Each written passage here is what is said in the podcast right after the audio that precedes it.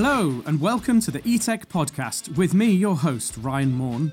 I have been involved in the development of electrified vehicles and machines since 2005 as an engineer and a business leader. This podcast is the product of my passion for electric and autonomous vehicle technology.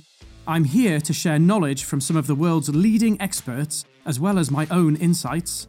Join me as we accelerate the transition to cleaner, safer, and smarter vehicles and grow the industry around the world.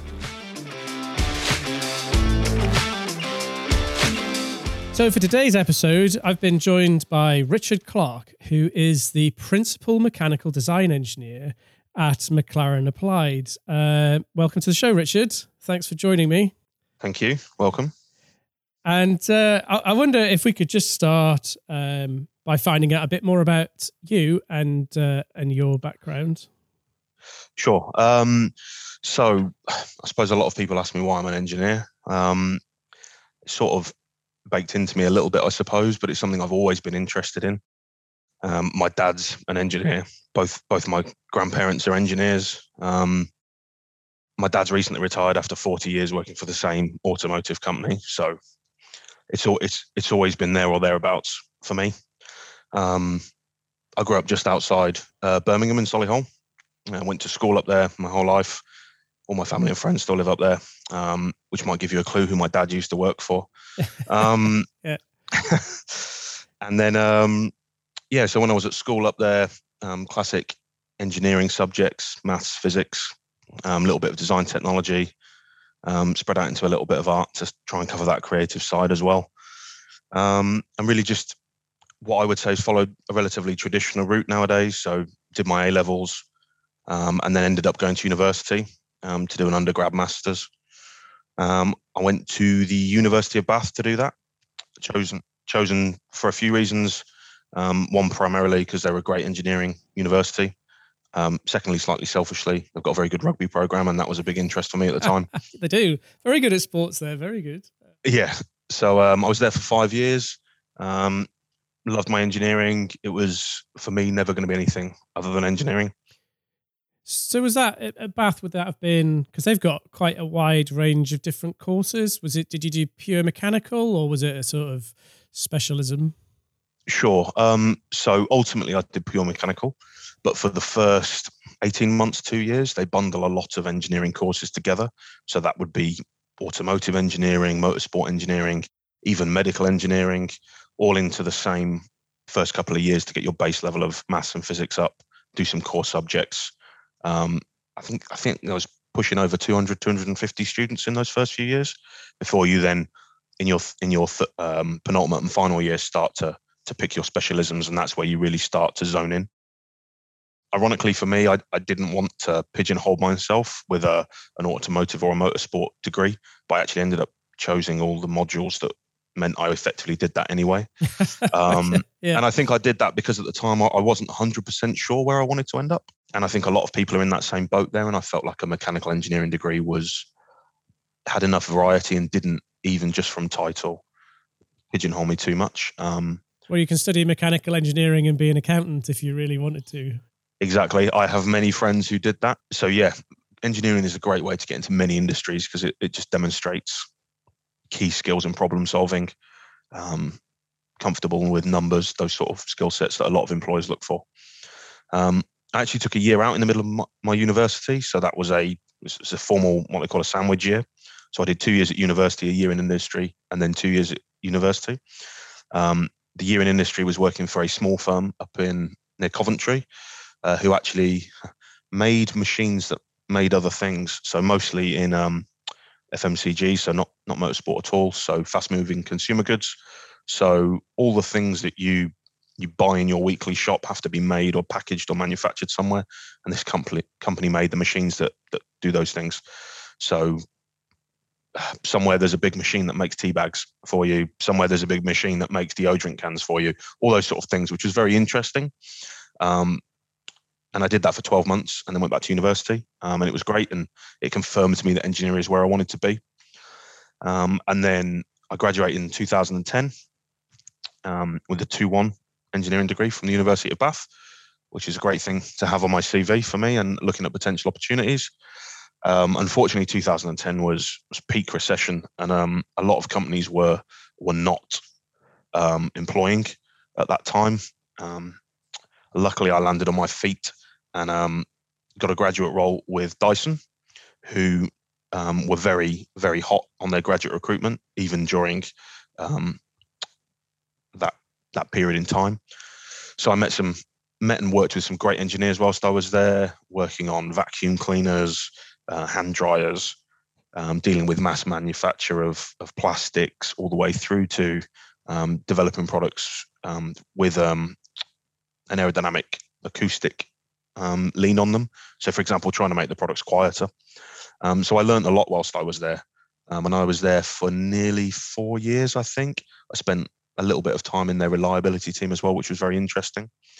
Um, but ultimately, I got to a point where I possibly fancied a new challenge. But if I'm being brutally honest with anybody, um, me and my long-term girlfriend, now my wife, uh, decided that we should probably live together, um, and we were opposite ends of the country. Yeah. So we both looked for different jobs at the same time, um, and that was when I came across a job at Red Bull Racing to work in their aerodynamics department. Um, and I couldn't turn that down. Um, it's a pretty cool job.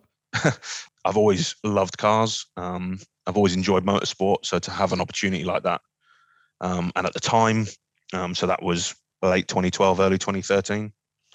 Um, by the time I'd made the move, it was sort of mid 2013. Um, Red Bull could do no wrong. Um, so it was a it was a great environment to go into. that was towards the back end of their championship winning years with Sebastian Vettel. Um, so to get involved with those guys, clearly some of the best in the business um, to learn from. I learned so much whilst I was there. Um, won world championships, which is a great feather to have in my cap. Um, but predominantly worked on the um, wind tunnel model and the aerodynamics. So worked closely with aerodynamicists who were doing the um, computational fluid dynamics. but spent the majority of my time developing components to go on wind tunnel models, which have slightly different requirements to F1 cars. So you need to have very, very quick turnaround to do iterative testing. Uh, you also need very accurate equipment, such as I designed some of the load cells that go on the wind tunnel. So they actually the devices that collect the data. Um, also had the joy of working with Adrian Newey a little bit as well. Um, there was a small group of us. Um, part of our role was to take his hand-drawn sketches and turn them into 3D CAD that we could then run through CFDs and develop into wind tunnel models. So that was that was very eye-opening to see. I mean, everybody knows what his success is like in in Formula One. So genius um, at work.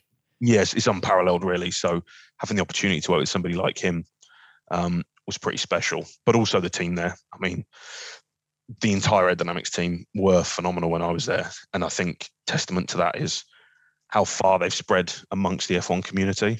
If you look at a lot of F1 teams now, most of them, I know people who work in most of those teams, particularly from aerodynamics. Um, and yeah, that was a privilege to work with a lot of those guys. And then really my next step was there was was coming across to to McLaren, who were a McLaren Applied Technologies at the time. Um, really, I was looking for an opportunity that wasn't necessarily motorsport at that time. I loved my time at Red Bull at Motorsport, and I just I was in my, my late 20s and I wanted to see what else was out there. Um, the McLaren Applied Technologies actually offered a really interesting route there, which was a company that's born out of motorsport background. But actually, at the time, they were doing lots of really interesting things.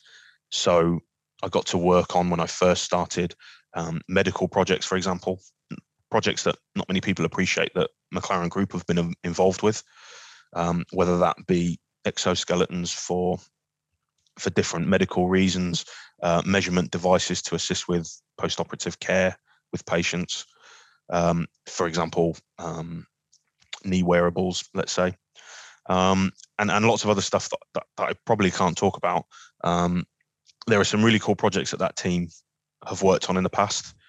Um, so it was definitely a step away from motorsport, but McLaren Applied appealed to me because of that motorsport mentality that still existed. It's like one toe in the motorsport world and one toe out kind of thing. Yeah, exactly. So, so I mean, McLaren Group, um, as it was called at the time, was formed of three key companies: McLaren Racing, which is their Formula One outfit, uh, McLaren Automotive, which is their road car segment, and then McLaren Applied Technologies, which basically did everything else if it wasn't those two.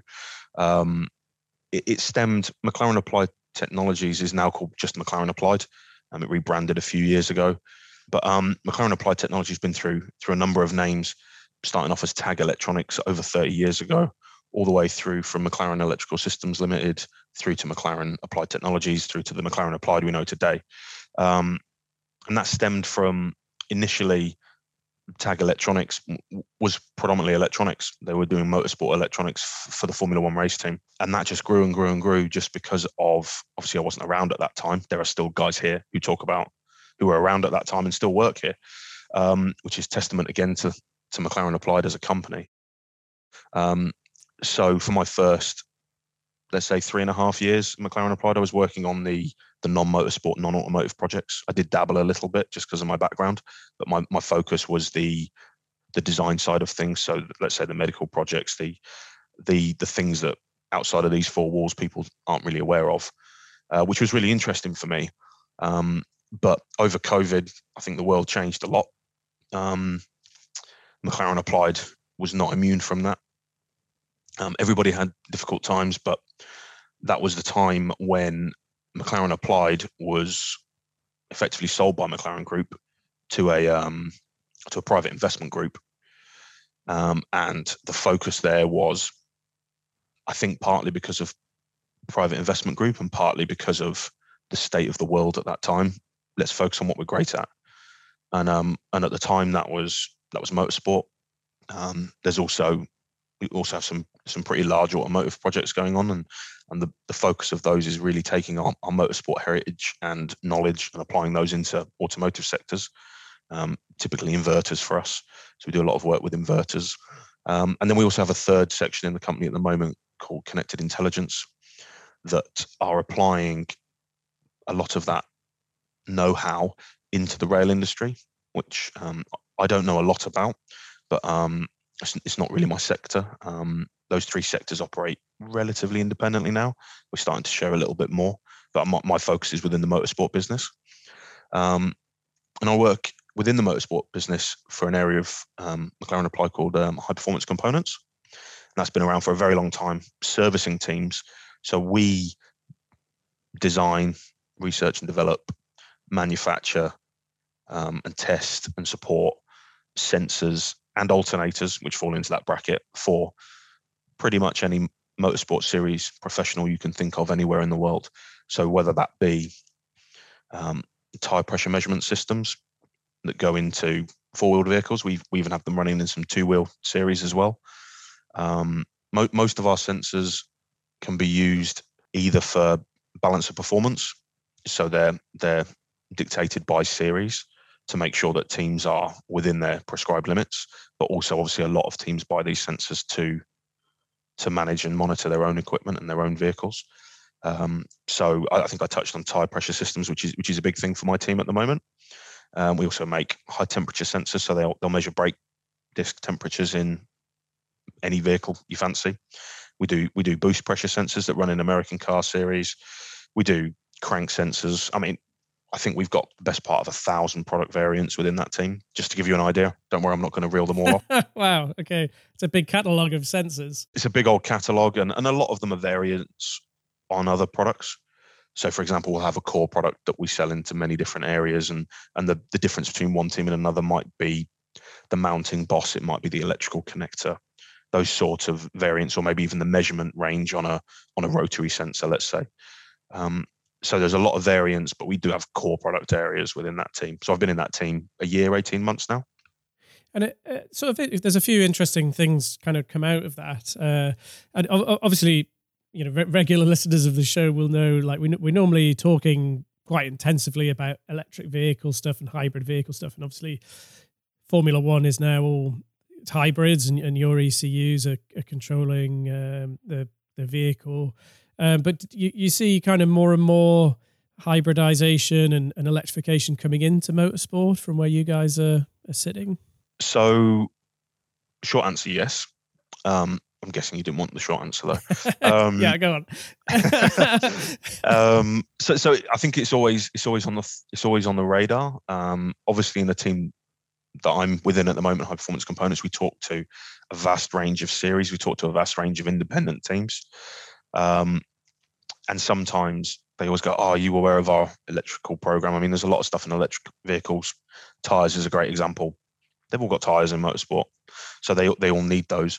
But I think yeah, where you talk about the the hybridization, um, there are definitely products that we are exploring and or have explored within our R&D environment that, that are lent that way. And we will always consider the the requirements if if something was to be fitted into a hybrid vehicle. It's these really complex.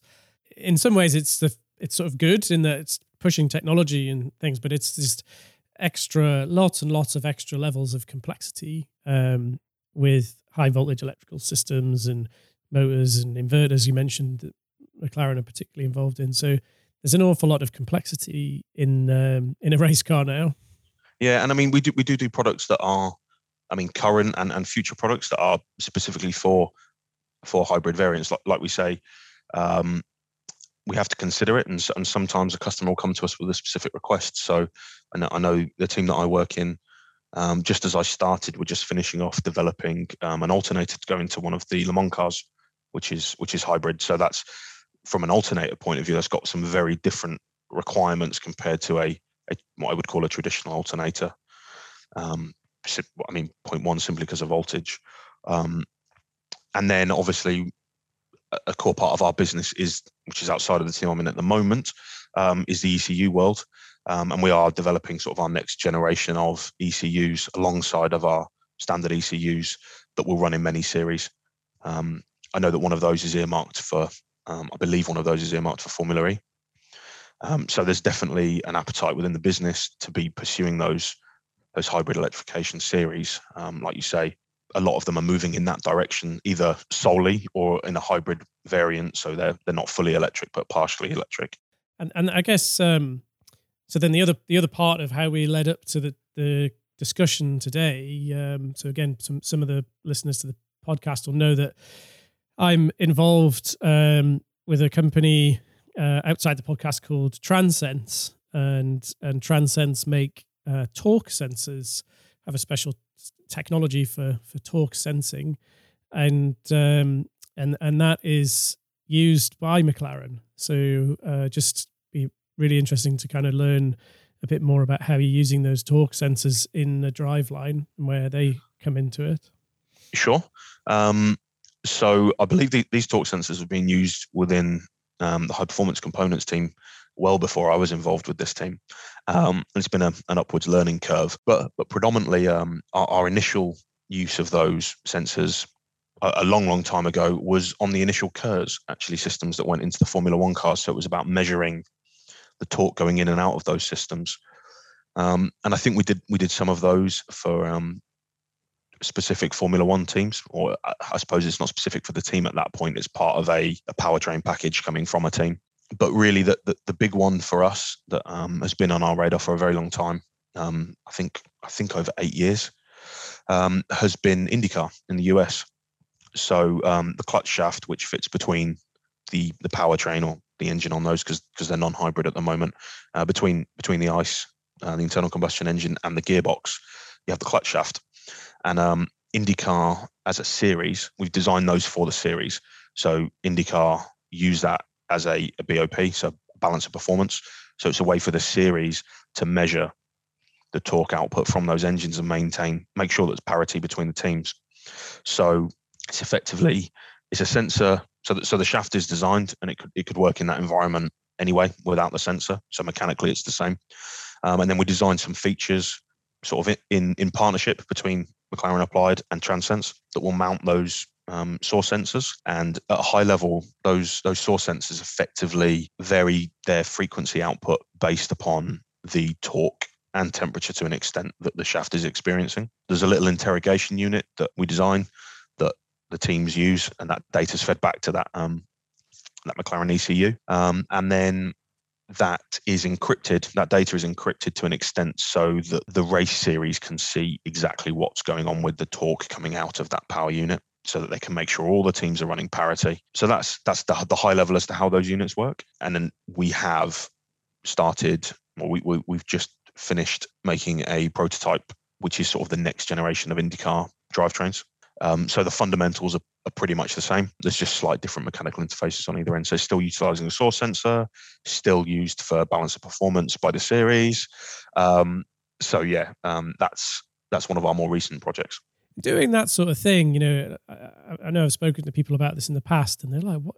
You know, they can't quite imagine that it's possible to put a, a, torque sensor into a real powertrain, you know, that's going to go out on the track and get thrashed around. You know, that, that's a pretty horrendous operating environment for a sensor like that. That you know, how have you managed to overcome all those sort of challenges in that in the operating environment? Good question. Um, I think the operating environment there is is quite tough from a vibration point of view and a and a temperature point of view. These these types of sensors, from a Transense point of view, have been used out outside of motorsport for a number of years. So there's there's good history there as to their background and what they're capable of.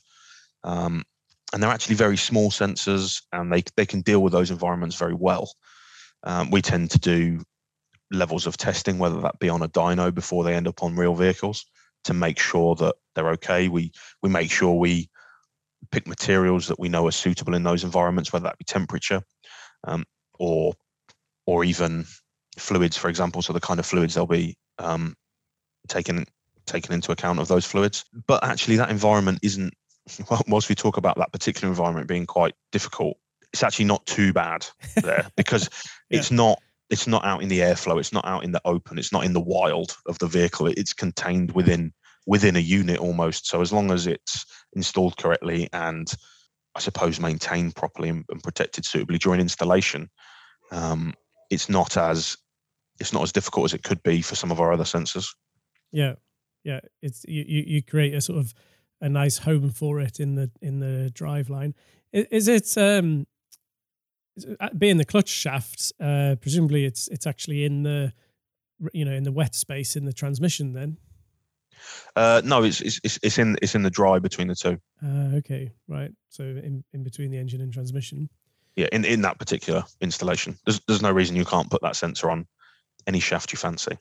Yeah, and and just going actually one of the you mentioned earlier about the KERS. So so just um, you know that's an interesting application because um, it's quite a while ago. That is, was that before your time, or was were you involved in that stuff? Def, definitely before my time. yeah, it might have even been before my time as an engineer. To be honest, yeah. um, but I should look at that actually out of interest and see see if it was because I think it will have been about the time when I probably when I graduated, but definitely before my time at McLaren Applied. Um, but it does. You touched on a few things there that do make it interesting. Um, and I was I was going to touch on some of some of the pros and cons, I suppose, of the SAW system versus other things, other solutions that are on the market at the moment um, that actually make this sensor very suitable for a motorsport environment. Um, there are a number of different ways to measure torque in a shaft. Um, but but a really important one, and, and I say it's important, is because it is it's not the chosen system at the moment, but it is a system used by a number of of series or, or motorsport vehicles um, um, is basically measuring the the change in magnetic field in a shaft as it as it experiences torque, um, which is which is used in Formula One cars, I believe. However, it's got some limitations because it's got two key limitations, really, particularly when we talk about this hybridization and electrification. Um, one, um, the shaft needs to be magnetized in order to do that, which is obviously not very good running near things like e-motors and areas where there's a lot of other magnetization going on. And and the second one sort of falls out the back of that, which is it sort of therefore has to be steel. Um, so those two combined, or sort of hand in hand, I suppose, are two things that we don't have to do with a SAW sensor. Um, the shaft is not magnetized, so it can, within reason, be, be put on any a shaft made of any material. Um, so far, we've only really put them on on metallic shafts, and I can't necessarily tell you what all of those shafts are made from. Um, but yeah, there's there's no reason why we couldn't explore putting putting that sensor on some much more exotic materials than steel. Um, which yeah, once again, I think leans quite heavily on this on this podcast. That it's a very it's a very useful differentiator of that technology compared to other solutions to the problem of measuring torque in high performance motorsport environments. This is interesting. This um, we might have to sort of explain it a little bit more, but this balance of balance of performance (BOP) that is that's becoming a really big thing, isn't it? It's like in different championships everywhere. To, to um, so maybe just explain explain what that is. Sure. Okay. So um, I think, like I said, our, our, our current most popular solution, if it could, if you could coin it popular, um, is is the IndyCar system, and that that's purely for um, BOP. So the series access that data to make sure that all the teams are compliant. And I'm sure your audience know that in any motorsport series you watch, there's there's often a, a desire for parity between machinery. Um, and IndyCar is no different in that sense. Um, so yeah, that, that's how that solution has been used up until now. Um, we are using. We currently have a couple of projects that are ninety percent of the way through. I think one of I know that one of them they've received early prototypes to to dyno test on their facilities, um, and they are not BOP. So what's really interesting is, is with these SAW sensors um, is that I think teams can see the value in the the high quality of the data that come out of these, and they would like to use them for their own data collection. So there's um there's this BOP market that we definitely want to still exist in and grow in, but there is definitely this direct um, data market as well that, that we're that we are growing into and, and the two of them combined can give us quite a good coverage over many series. Yeah, it's interesting that with the I just sort of people obviously can't see it uh, on the podcast because but I'm smiling here because if you think of it's sort of like poacher turned gamekeeper in a way of, of, of the kind of gamekeeper turned poacher because the the BOP market is trying to control performance and stop people having a competitive edge um, or you know doing things they shouldn't be doing um, but then on the other hand, there's a decent market there to for people to use this as a as a data source to give them a competitive edge. Um, so it's a really interesting kind of like um, I don't know the contrast dilemma. I am not quite sure what the right word is, but um, you know, there's two different sides of it. Um, interesting if it started to become something that people could use, or you know, the almost like if, if people were using it to gain a competitive edge, but then if a championship said, right, well, actually, everyone's going to have that from this point forwards, if it would, do you think the data would still give value to a team? You know, if it, if it became a standard feature, would they still be able to use it to get a, get competitive edge on the vehicles? I think so. Um, I, I, mean, I can foresee a situation where teams um, develop the system purely from a prototyping point of views um, to try and help them, whether, whether that just there, there may be um, teams who just want them to run on a dyno because they're not allowed to run them in their series yet. Um, we, we have we are in the process of chatting to a number of series to try and mandate them. Um, try, trying to sell, like you said, trying to sell them on the on the advantages of a balanced performance, um, and that's not just for for clutch shafts as well. We've been talking to series about balance of performance and individual teams about additional data in running them on drive shafts, for example. So post post gearbox, um, so running two per vehicle, let's say on on the back end of a of a rear wheel drive um, race car. Um, and there, there are many applications there, and there's lots of data you can pull out of that um, that teams can use when they're developing a car. Um, I think there's, there's a big lean for me towards well, there's a lean in both directions, right? Not just not just BOP. There's a lean towards teams investing in that system for themselves um, and we want to make sure that we're we're on both sides of that party. Yeah, no, it's a, it's it's quite a cool thing because from an engineer's point of view, and particularly motorsport, which is such a high speed development environment, you know, you don't get a lot of time.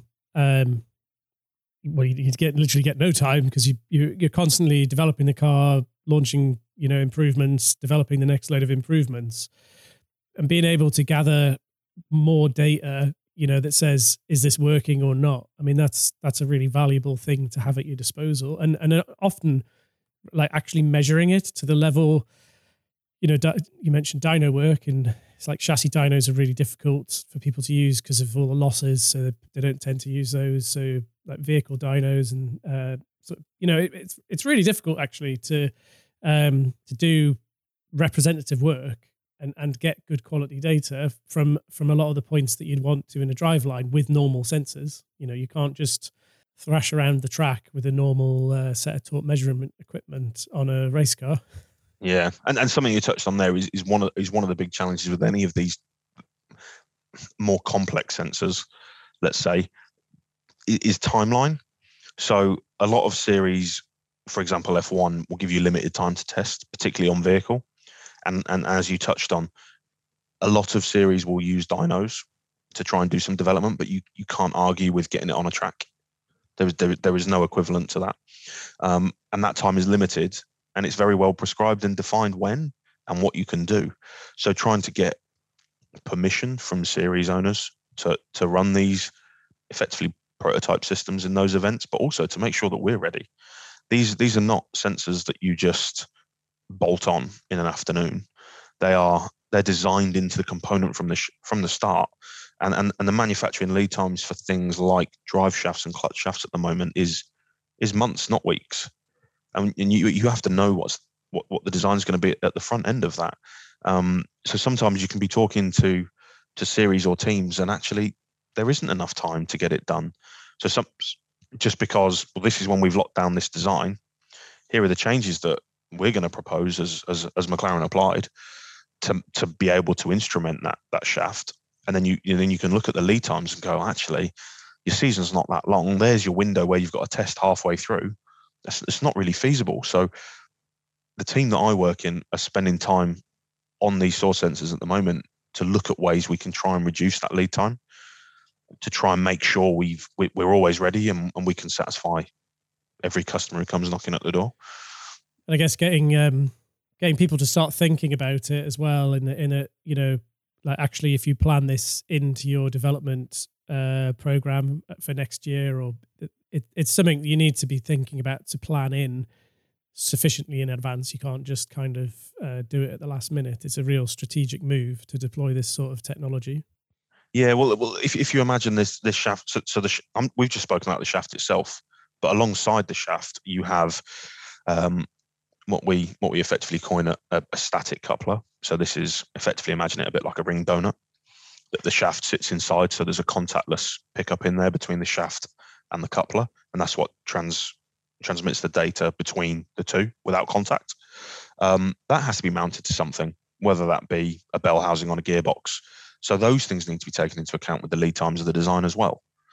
Um, so, so there's so many little things to consider that are just outside. I mean, we were talking to a potential a potential new customer the other week, which is what prompted this conversation I was just having then about when we first introduced them to the system. It was that moment where they realised, wow, this is on a long lead time. It's not just a you don't have a stack of three designs and we can buy one off the shelf and bolt it on.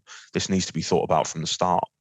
And and there are benefits to that. It does give it gives data way beyond anything we could think of that's just bolt on for now. So then in terms of, you know, how the, the sort of direction that, that championships are going in, um, more electrification, more hybrids, everyone's sort of either balance of performance or tr- trying to get an edge is this something that you see, um, you know, good potential in for the future for McLaren uh, in terms of supplying this kind of sensor system alongside your electronics?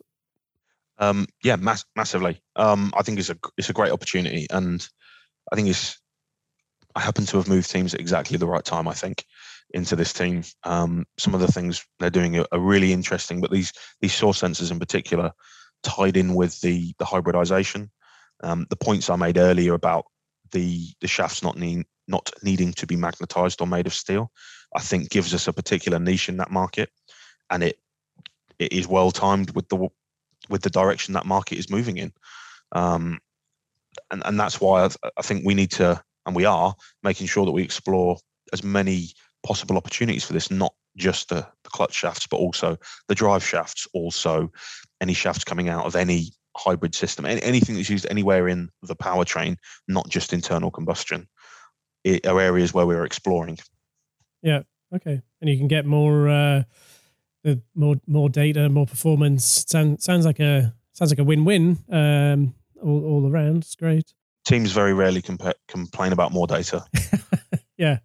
And the data analytics guys might do, but uh... we've had examples with um, one of these shafts in the past one of the, the early prototypes, um, where the, and this wasn't a BOP example, it was a it was a team example, and they've tested it and said, oh, there's there's quite a lot of noise on that signal. Um, is is it right? And and we've done a little bit of investigation and worked out and realised that actually, it was uh, I coined this in a non-engineering phrase. It was too good. Um, so it was some of the spikes in their data that they were seeing they couldn't account for but actually when they delved into the data a little bit more they realized that it was actually the um like the the injection stroke on the on the internal combustion. So they were seeing things in that data that they were not expecting to see which gave them the opportunity to actually explore other possibilities. So can we actually lose some of the sensors that we're currently running on our engine because the shaft gives us enough of an indication? So something that i didn't expect at all um, just because of the resolution and, and the speed of the data, which is which is quite an interesting side of it. So they could see the the sort of firing cylinders firing on the engine. Wow. Yeah, exactly.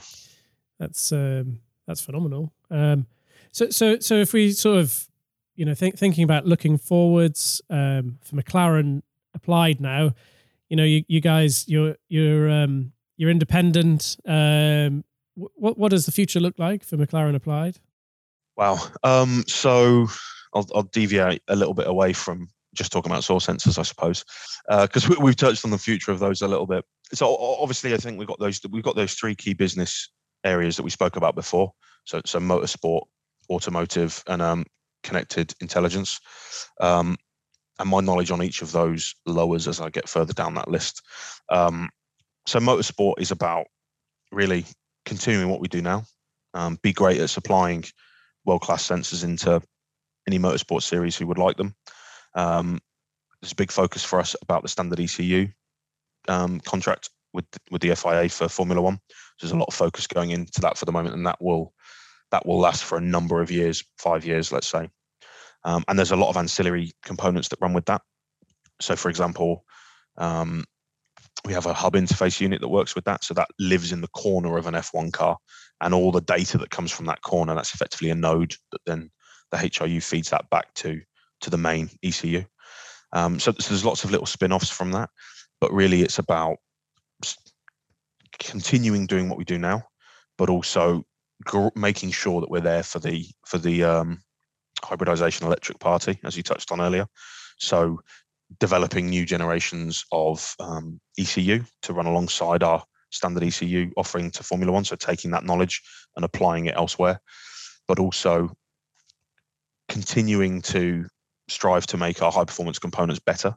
We, we have a little bit of a motto within high performance components for um, smaller, faster, hotter. So whenever we redesign something, we need to try and make sure it's smaller. It needs to be able to deal with hotter environments and it, it needs to be faster from from a date from a data rate point of view. So I think that's quite a nice mentality that one of the guys told me when I first started. It's very simple. It gives a clear message. You know where you're where you're driving towards. Um, obviously, I'm a little bit biased because that's the team I work in. Um, and then and then outside of motorsport, obviously we, we've got automotive, which is about applying that that experience that we've got into the automotive sector. We're doing a lot of work with inverters at the moment, some particularly high power density inverters. That comes from our our history of designing a number of inverters to go into the F1 powertrain teams that through necessity are high density. So taking a lot of that knowledge that we've learned and the expertise within our teams and develop developing them for for automotive applications. Um, I believe we've got some initial contract interest from some full electric vehicle partners. So these sort of inverters are not for for hybridization; they are for for for full vehicle electrification. So that's um, that's a great market. Like, like you've said before, you you and your your audience, that's that's their focus, that's their interest. They they they all know what's going on with that market, and, and being involved with an inverter that's potentially the the best power density of anything on the market to go into that arena is is a great place to be as a business. Um, I don't know a great deal about those inverters. That sounds like a it's a topic for a really good uh, follow up episode with one of your colleagues. I'm I'm sh- I'm sure we can recommend a few people.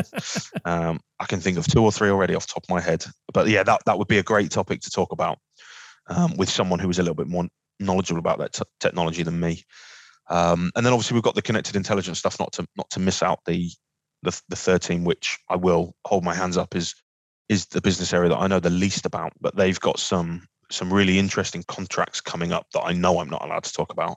Um, that gives them real growth in that industry to really start. I think it's a lot of it's about volume in that industry, um, but really about them bringing something to the market that isn't offered anywhere else at the moment in terms of the communication and the data rates available on those types of vehicles. and really trying to throw some some motorsport know-how. Technically, we operate across three sites in Woking. Uh, we also have um, an office in the States as well to help support our, our US based customers because there's quite a lot of them. Um, but yeah, predominantly we, we have, we still have a strong presence in McLaren Technology Centre in Woking, which is where racing and automotive are based. That's where we still manufacture all of our products as McLaren Applied. Um, we have another offsite that does all of our uh, machining, which I'm obviously more familiar with as a mechanical guy. So that's all the mills, mills and lathes. Um, and then we have an office in the middle of Woking to support those who don't need to be at a production site all day, every day. Um, but yeah, we're still definitely present up at MTC. Um, I, I, still go up there as much as I can because I'll be honest, you can't, in, in my opinion, as a motorsport nerd, um, I don't think you can beat walking past Ayrton Senna's cars or Mika Hakkinen's to go and get your breakfast. I don't, I don't think you can it's a quite an impressive place. Yeah. Yeah, you get a little bit blasé to that, but um, sometimes you you realise quite the environment you're in and how special it is. And I think that applies to a lot of people who work for McLaren Applied. There's there's there's a lot of people who have been here a long time. And I'm not saying the brand is it's all about the brand, but that is a big part of it for them, the history of that team. Brilliant. Well, and on that, which is is probably a good point to bring things to a close. And I am looking at the corner of my eye, noticing that I've run over time uh, again. So thank you uh, for uh, for bearing with me. But thank you. That's been really interesting, Richard. Thanks for for taking the time out to talk about McLaren Applied and motorsport and uh, torque sensors and and everything else. It's been really fascinating. Thank you. No worries. Thanks for thanks for having me.